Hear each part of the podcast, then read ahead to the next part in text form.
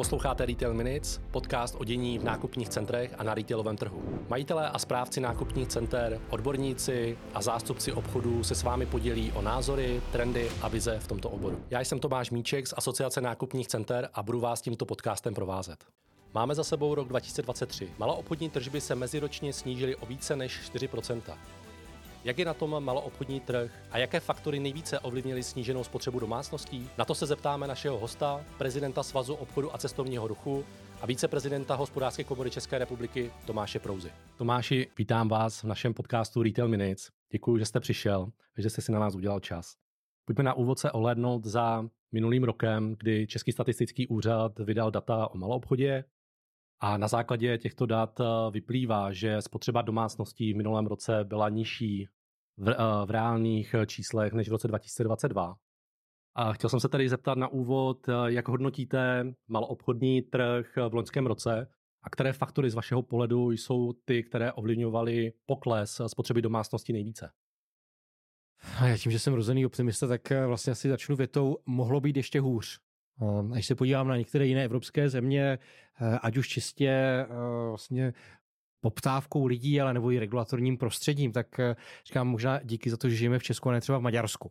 No, ale to musí být taková jako velmi zoufalé stéblo, kterou si můžeme chytat, protože i vidět, že spoustu té krize jsme si tady zase loni způsobili úplně sami.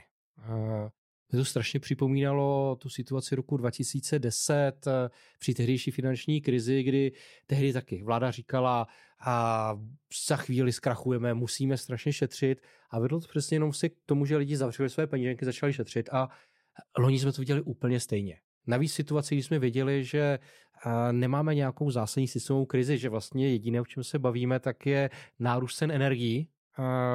A ve chvíli, kdy vláda přišla s nějakým zastropováním, přišla s kompenzačním programem, tak vlastně bylo jasné, že to ta země zvládne. Ale politici nějak zapomněli tohoto lidem říkat, a pak pokračovali je v tom strašení, a teď nejenom ti opoziční, kteří se mají v popisu práce strašit, ale nakonec i ti koaliční, kdy tady vykřikovali, že tady jsou nějaké kartely, že obchody okrádají lidi, aniž by proto měli jediný důkaz. No a logicky lidi se začali bát. A to bylo krásně vidět um, loni na podzim.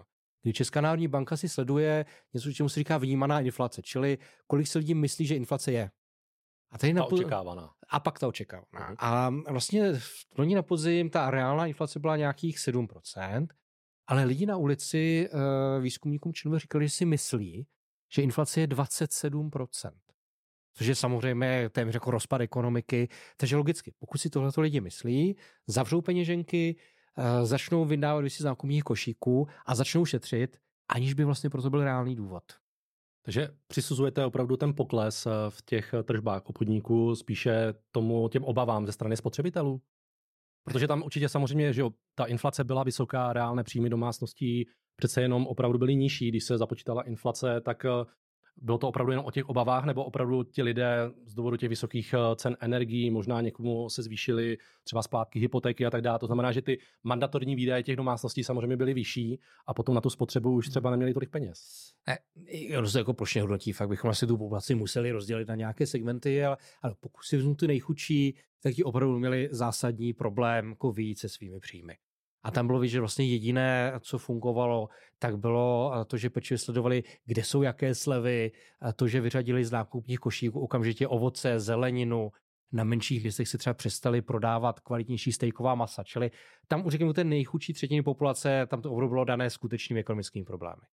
Ty zbylé dvě třetiny, ale už opravdu neměli reálný problém s tím, že by jim nevycházely peníze, tam to bylo spíš s tím, že slyšeli, že je špatně. A prostě ta davová psychóza funguje velmi dobře, bohužel. A, a tady vnímám opravdu možná, tady ten stát mohl udělat nejvíc. No prostě logicky pro dotování energií si má nějaké limity veřejných rozpočtů. Ale nemáte žádné limity na to, abyste lidem jako politik říkal, že už jsme to vlastně zvládli, že už se ta situace zlepšuje, to se tady dlouho nedělo. První, kdo to takto vlastně zkusil říkat premiér a ani jeho vlastní ministři ho často nepodpořili. Napadá mě, že jak to říkáte, že tam může být nějaká odložená spotřeba. To znamená, že ti lidé, samozřejmě slycháme od bankovních institucí, České národní banky, že lidé mají, řekněme, historicky nejvyšší úspory na, na spořících účtech. Teď bankovní rada České národní banky oznámila před pár týdny, že snižuje úrokové sazby o půl procentního bodu. Komerční banky už následovaly s tím, že budou snižovat úrokové sazby nejenom hypoték, ale samozřejmě i na těch spořících účtech. Vnímáte to, že to může být nějaký první impuls toho, že spotřebitelé, řekněme, budou mít větší motivaci nakupovat a tu odloženou spotřebu teďkom nějakým způsobem realizovat? Z části ano, ale já si bojím, že jenom část je spotřeby odložená a část se už skoro nikdy nevrátí. Ostatně my jsme to viděli nedávno po covidu. No, se, uh, ano, uh, část těch ušetřených peněz a tehdy vlastně vynuceně ušetřených tím, že se zavíraly obchody, tak něco sto lidí utratili. Ale všimněte si, že vlastně jako uh, řadu spotřeby nedoženete. Vlastně nedoženete samozřejmě, což jste si koupil, míň jídla. Ale zároveň nedoženete uh, dva roky výpadku nákupu bot nebo oblečení. Prostě najednou si nekoupíte jako deset párů nových bot, nekoupíte si prostě pět nových obleků. Ano, koupíte si jeden, chcete si udělat radost, chcete si odměnit, ale pořád tam budete minus čtyři obleky a minus osm párů bot. Takže tady neplatí to, že se prostě všechny peníze vrátí zpátky do obchodu. A zároveň vidíme, jak se vlastně mění trošku poptávka lidí. A už to není často buď a nebo. Já myslím, že vlastně místo toho buď a nebo spousta zákazníků chce obojí. Vlastně jsou typy věcí, které kupují, kde jsou ochotní po, i dneska pořád šetřit, případně jako kupovat míň. A naopak jsou jiné věci, kde naopak utrácejí víc, chtějí si odměnit. Typicky, když se podíváte na situaci, tak nevím, na drobné elektronice lidi šetří. Na oblečení, na obuvi, možná na obuvi jako ten typický příklad, šetří velmi intenzivně, ale cestovní kanceláře měli loni rekordní rok. Protože lidi přesně chtěli vlastně jako vypadnout z té deprese, chtěli se něčím odměnit. Čili já myslím, že to, co tady vidíme, tak je z nějaké části trvalá změna. A vy jste zmínil ty cestovní kanceláře, my když se podíváme na data Asociace nákupních center, tak vidíme tam kategorie přesně různých, řekněme, služeb a produktů, kterým se v minulém roce dařilo relativně dobře. Cestovní kanceláře jsou jednou z těch kategorií, kde opravdu vidíme velké nárůsty, kde vidět, že i když je to nějaký zbytný produkt nebo služba, tak ti lidé jsou ochotní nebo motivovaní to nakupovat. Možná i v souvislosti s tím, že jsme si procházeli tou pandemií covidu a teď samozřejmě lidé chtějí cestovat, chtějí si užívat samozřejmě té možnosti. Nicméně za nás tam byly i další kategorie, kterým se relativně dařilo. Byly to prodejny s drogistickým zbožím, lékárny. Docela, co mě překvapilo, taky z té kategorie, kdybych očekával, že zákazník tu spotřebu odloží nebo ji nebude realizovat, tak jsou prodejny s rychlým občerstvením, mm-hmm. kde opravdu vidíme, že během toho minulého roku, samozřejmě nemůžeme to říct jako plošně, ale vidíme tam nárůsty napříč mnoha obchodními centry. Když se na to podíváte za Svaz obchodu a cestovního ruchu, jsou tam nějaké kategorie, zase naopak, kterým se vyloženě nedařilo, když si vezmeme tu inflaci nebo ten propad toho, toho maloobchodu, tak na tom byli ještě hůře, než je ten průměr za minulý rok. Bez pochyby obuv pro dospělé, oblečení pro dospělé, vlastně věci, které můžete odložit. Je to možná dáno tím, že pořád část lidí aspoň pár dní v týdnu na home officeu, takže mají tu menší potřebu. Um, obrovský propad, třeba jsme viděli letos před Vánoci, tak zažili klasický vánoční výzdoba. Protože lidi jako, nakonec si, se zpožděním, ale nakoupili klasické dárky, nakonec nakoupili zhruba stejně jako v minulosti jídlo na Vánoce, na Silvestra, ale typicky vánoční výzdoba si řeknou, no tak letos si uděláme šest toho, co mám doma. Jo, takže tady to je takové podle mě fakt ta změna přemýšlení, kdy něco kupujete, protože musíte, něčím si chcete udělat radost, to je třeba typicky to cestování, kosmetika, přesně něco, co vlastně vyvolá nějakou emoci. A pak hodně řeším taky o tom, co mi třeba šetří, no šetří čas, protože když jste zmínil vlastně gastro, dneska foodcourty v nákupních centrech fungují velmi dobře, jednak protože se taky hodně změnily koncepty. Když jsme to, jak vypadal foodcourt před pěti lety, jak vypadá dneska, je to prostě řádově kvalitativně o kus výš. Na druhou stranu ceny se zvedly tak, že dneska meníčko ve fast foodu stojí úplně stejně jako meníčko v restauraci. A čím dál tím víc lidí radši půjde do toho fast foodu. Že chtějí ušetřit čas, možná jsme trošku ztratili i cit pro to jít se naobědvat s kolegy, radši si koupím něco rychlého, sním si to rychle a chovám se jinak. Čili tady jsme svátky u nějaký jako větší změn zákaznického chování. A tohle bude pro obchody strašně složité, protože už prostě nebude fungovat i jedna strategie. Prostě u jedné potraviny to bude opravdu o tom, chci ušetřit, a ve vedlejším obchodě si chci udělat radost. Takže jako i ta segmentace dneska, ta schopnost datové analýzy bude muset být daleko lepší, než stačilo ještě před pár lety. Já když si ještě ohlídnu, vzpomínám na ten minulý rok, tak si vzpomínám, že v září a říjnu bylo extrémně teplé počasí. což samozřejmě vedlo k tomu, že zákazníci v podstatě nenakupovali takové to klasické oblečení, obuv na to podzimní období a pak se to rovnou překlopilo do té zimy. To znamená, tam je výpadek, asi předpokládám, těch prodejů z důvodu toho nepříznivého počasí pro obchodníky, řekněme.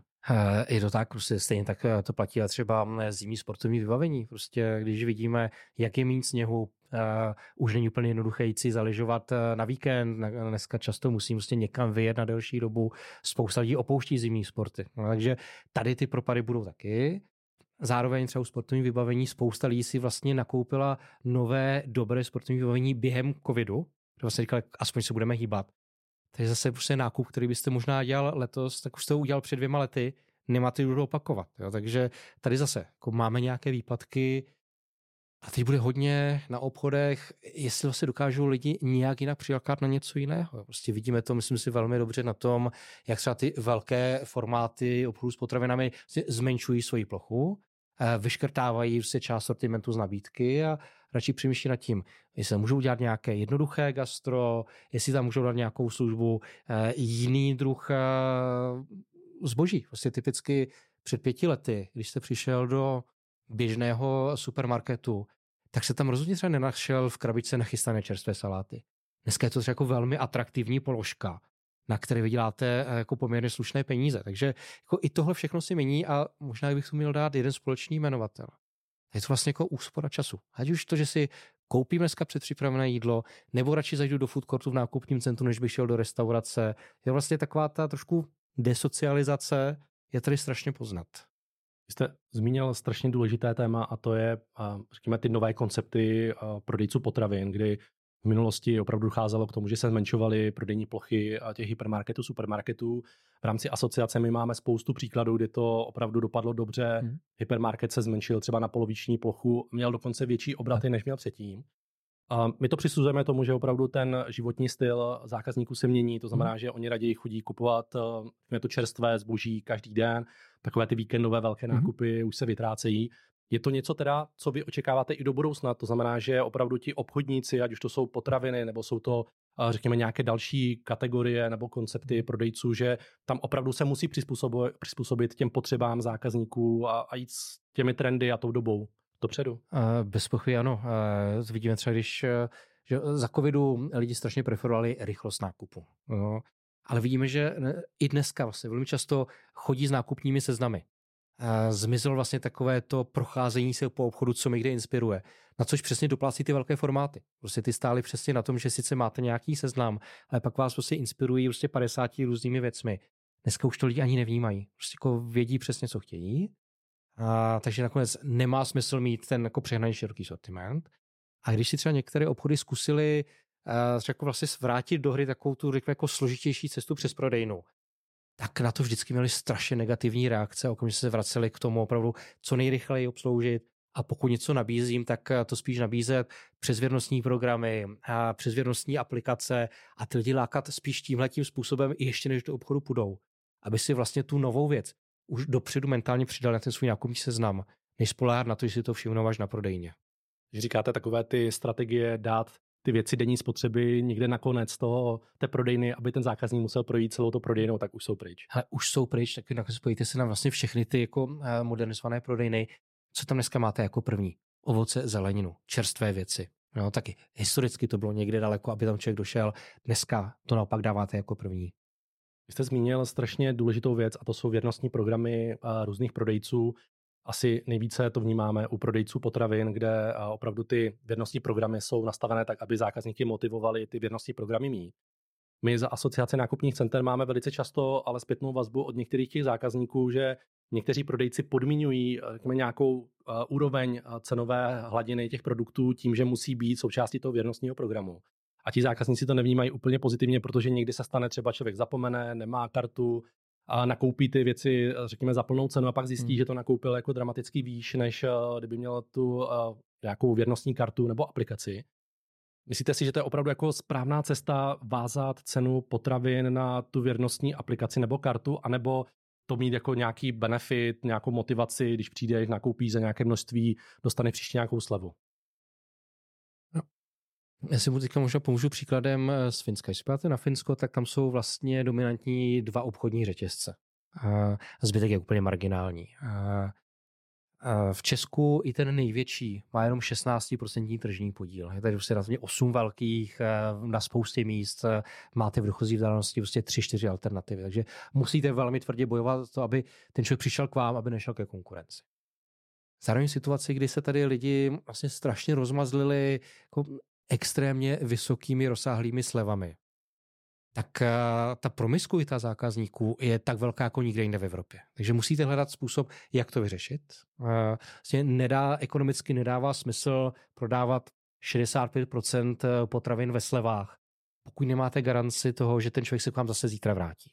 No, takže proto vlastně dneska ten přechod k vědnostním programům, proto přizvědnostní programy větší slevy, než přijdu jenom z ulice, protože přesně snaha udržet si toho zákazníka u sebe. Uh, protože jinak to vlastně ekonomicky přestává dávat smysl. Rozumím, uh, nicméně asi někteří zákazníci to nevnímají úplně pozitivně. Ne, souhlas, je to, je to samozřejmě, ale je, je to prostě něco za něco uh, a tady opravdu se vlastně dostali do extrému, když se podíváte na zbytek Evropy, tak ty slevy jsou třeba víš, jako dvacet pět až třicet procent. Mm-hmm. My jsme tady před Vánoci byli na nějakých šedesát pět procent potravin prodaných ve slevách. Na Vánoce se číslo samozřejmě výrazně vyšší, takže ono to ani není to dlouhodobě udržitelné. Vidíme, že některé obchody se zkouší trošku opouštět tu variantu jako základní cena vysoká a potom jako hodně velká sleva, zkouší takové ty jako každodenní nízkou cenu, jako nový koncept, ale taky musíte ty lidi vlastně tady zpátky přeučit. My jsme tady třicet let krmili drogou slevy. A to neplatí jenom pro potraviny. Když chcete koupit zájezd, nekoupíte si přece dovolenou, aniž byste dostal nějakou slevu nebo nějaký bonus. Nekoupíte si auto, aniž vám ten prodejce dal aspoň pocitově nějakou slevu. Jo. Takže vlastně Češi dneska nejsou schopni nakoupit bez slevy v podstatě vůbec nic. A ty vědnostní programy jsou si jedna cest, jak zkoušet se trošku z té pasti těch přehnaně vysokých slev dostat. Říkáte, jak se dostat z té pasti. Uh, napadá mě, že opravdu přes šedesát procent zboží se prodává ve slevách. Čím to vůbec jako je způsobeno jako historicky, že my jsme se naučili opravdu jako nakupovat to zboží ve slevách. Když to jsme v zahraničí, tak to není úplně, úplně standardem. Já když se bavím se zástupci těch řetězců, tak říkají, nás to stojí strašně moc peněz dotovat právě ty produkty ve slevách. Samozřejmě to stojí i ty dodavatele a ty výrobce a tak dále. Dá se z toho vůbec tady z tohohle, řekněme, slevování vůbec jako dostat ven, že ten zákazník jako se mentálně připraví na to opravdu, já budu být stabilně nízké ceny, bude mít napříč, řekněme, nějakou širší paletou produktů a nebudu mít teďkom, řekněme, slevu na konkrétní produkty. Dá se to vůbec jako, řekněme, opustit tahle ta strategie? Složitě. Složitě. Vlastně jediný, komu se to zatím povedlo, tak bylo makro, ale prostě to samozřejmě servisuje ne retail, ale ať už restaurace nebo potom tím jako malé prodejničky a tam naopak ty prostě jako stabilní ceny jsou pro ně strašně důležité. V retailu bude to prostě dlouhé výchově, prostě spousta pokusů omylů. A samozřejmě problém je to, že ten pokus, když se nepovede, tak vás bude stát si velkou část vaší ziskovosti. No, takže všichni jsou opatrní. A navíc tím, jak ten trh je vlastně relativně rozdrobený, tak tady už není jako jeden lídr, za kterou se všichni schovali. Protože kdyby tady byl jeden řetězec, který bude mít třicet pět až čtyřicet procent trhu, tak si může dovolit věci. A ostatní by se vlastně rádi přizpůsobili. V chvíli tady máte opravdu ty tržní podíly kolem jako deset až patnáct procent.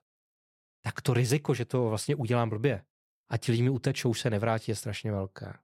Takže nakonec jako ta nejjednodušší cesta, a čím nesnáším regulace, tak by bylo opravdu jako nějaké omezení, což ale politicky je super složité téma, jo. Ale nakonec i pro ty výrobce ta stabilita vydávala větší smysl, když si dělali nějaké ekonomické analýzy, tak kdyby tyhle ty jako vlastně slevové akce nebyly tak velké, tak i ti dodavatelé jsou schopni plošně zlevnit. Ale zase, chtělo by to trochu odvážného, ale hlavně ekonomicky gramotného politika. Řekněte mi, kde dneska vezmete ekonomicky gramotného politika. My jsme uh, politický podcast, takže úplně se k tomu nebudeme vyjadřovat. Nicméně já bych se ještě mm. jako vrátil zpátky k, řekněme, k tomu vnímání toho retailu ze strany zákazníků. My jsme čelili velkému mediálnímu tlaku nebo masáži toho, že opravdu tím, uh, tím kdo způsobil tu vysokou inflaci, byli prodejci potravin. Jak, jsem, jak jsme se bavili, vlastně, vy jste jako pravidelně vystupoval v médiích, snažil jste se vysvětlovat, že to je opravdu uh, řekněme následek celého toho řetězce, těch jednotlivých článků toho řetězce. Nicméně ta negativní, to negativní vnímání, to P R ze strany spotřebitelů je obrovské. Co si myslíte, že, protože samozřejmě řetězce říkají, budeme slevňovat, slevňovali jsme, plánují investovat do těch nízkých cen i do budoucna. Myslíte si, že to pomůže, že opravdu ten zákazník si řekne, ano, já už teď těm řetězcům věřím, věřím, že dávají tu cenu férovou, že tam opravdu si nezneužívají té situace, že by si přidávali k těm cenám nějakou svoji marži.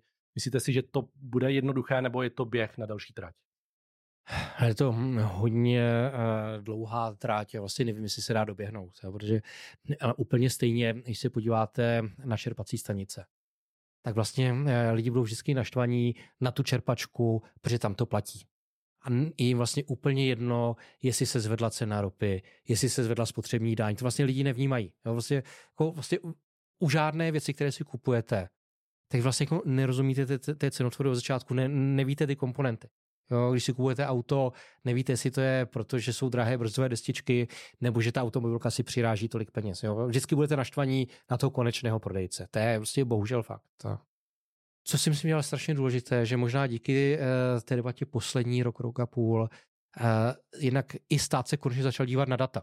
Když ta debata začala, tak vlastně stát ani vůbec netušil, uh, jak vypadá, ne, neměl zanalyzovat třeba jako ziskovost v tom řetězci. A pak najednou se všichni strašně diví, že Uh, vyběhlo to, že rok dva tisíce dvacet dva uh, měli čeští velkozemědělci nejziskovější rok v historii. Jo? Takže jednak konečně vlastně poprvé historii jsou na stole pořádná data. Uh, konečně se vlastně poprvé v Česku vede debata o vlastně dominanci některých dodavatelů. Když se podíváte vždycky na mléko, tak ti dominantní dodavatelé dodávají devadesát procent veškerého mléka do obchodu. Když se podíváte na maso, na vajíčka, téměř jakoukoliv základní komoditu, tak tam vždycky máte jednoho, maximálně dva velké dodavatele. A ve chvíli tady stát ještě aktivně vlastně brání dovozu potravin i z jiných evropských zemí, pominutej třetí země. Ale my tady máme překážky na dovoz, na dovoz v rámci evropského jednotného trhu. Tak pak ten tlak na ty domácí není tak velký. Takže možná druhá věc, která pro mě takovým jako světýlkem někde na konci té hodně dlouhé trati, tak je to, že lidi pochopili význam slova konkurence.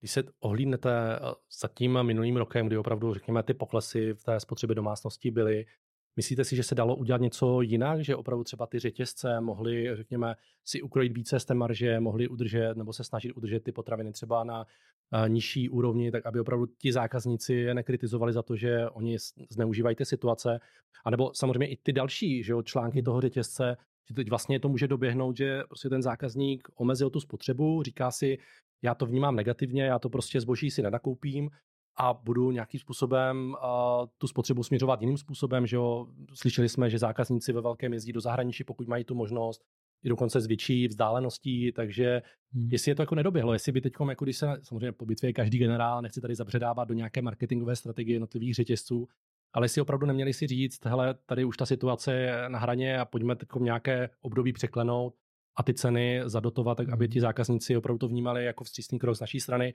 a pak se nám to časem vrátí.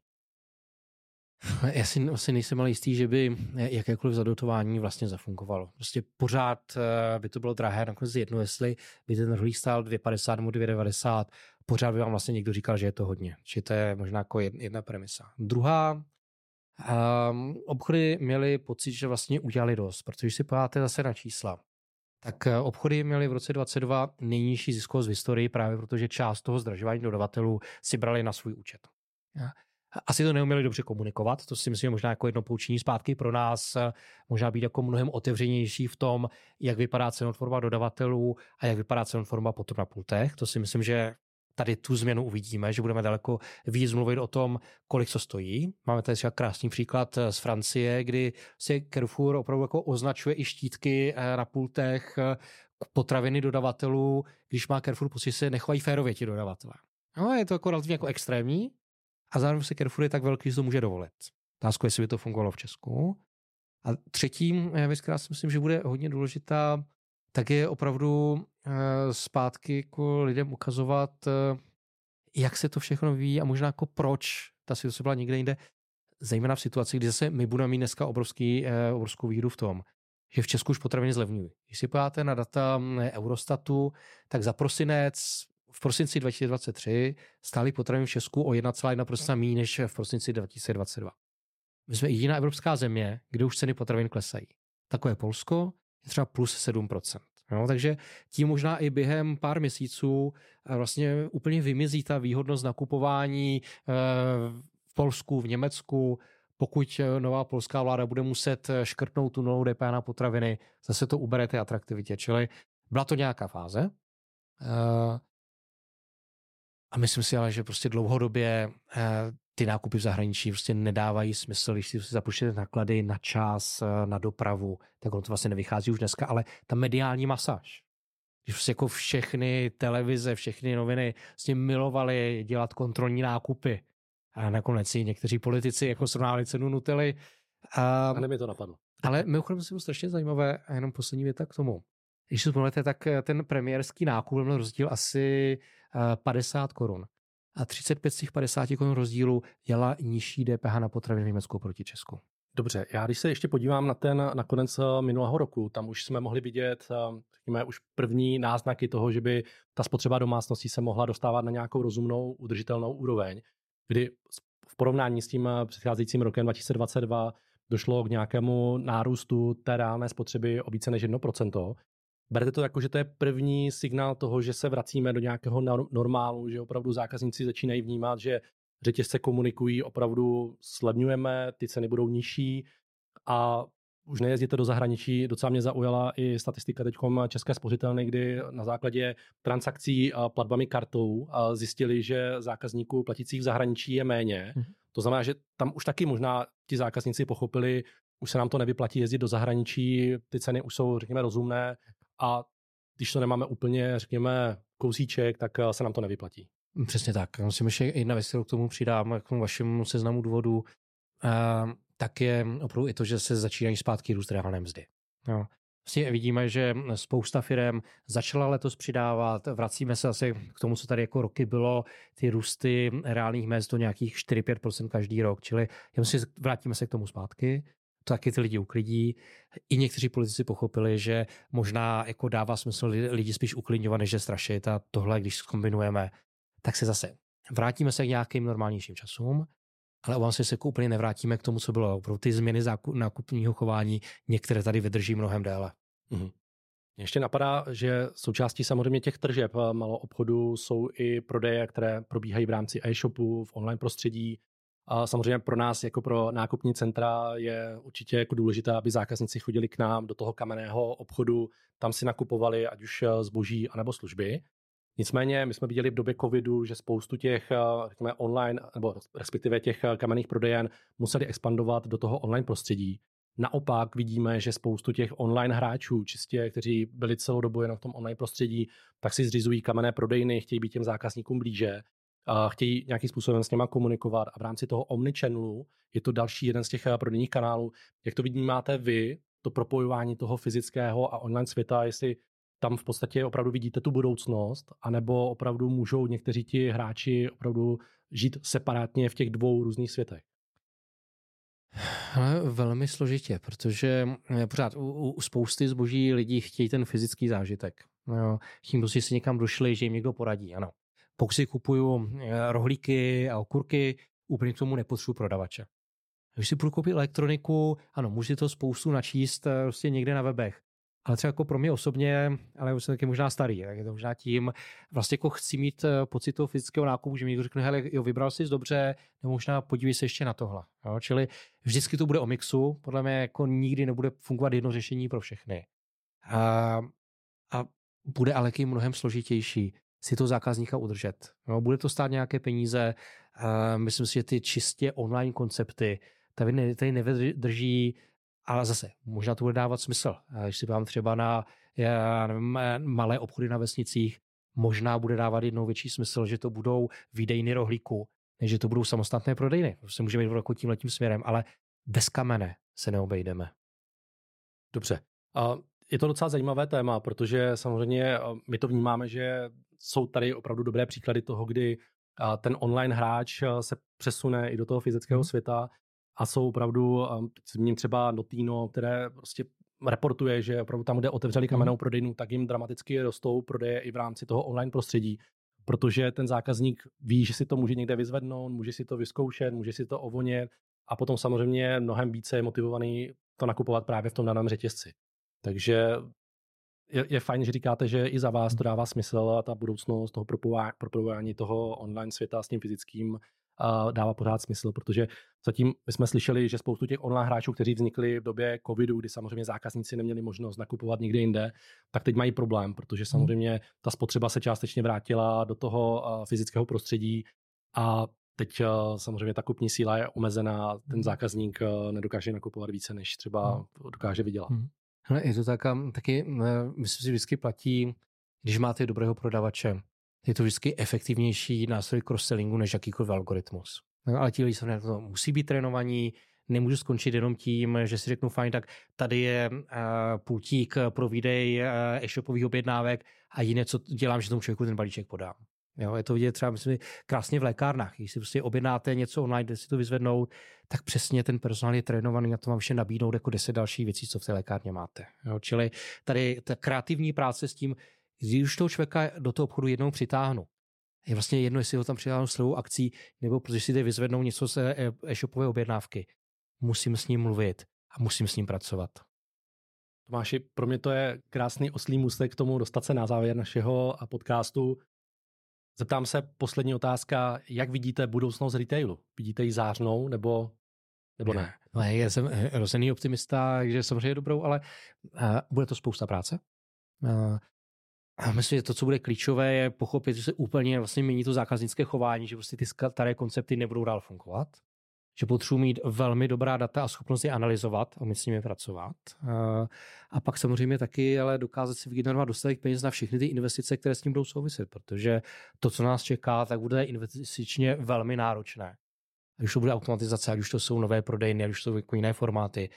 Ale pokud tohle dokážu, tak já pevně věřím, že prostě lidi pořád mají vlastně potřebu někam si dojít, mají potřebu nějaké interakce a vždycky budou mnohem spokojenější, když si to vlastně sami vyberou, sami přinesou, než jim to doveze nějaký kurýr a nechají jim to za dveřma.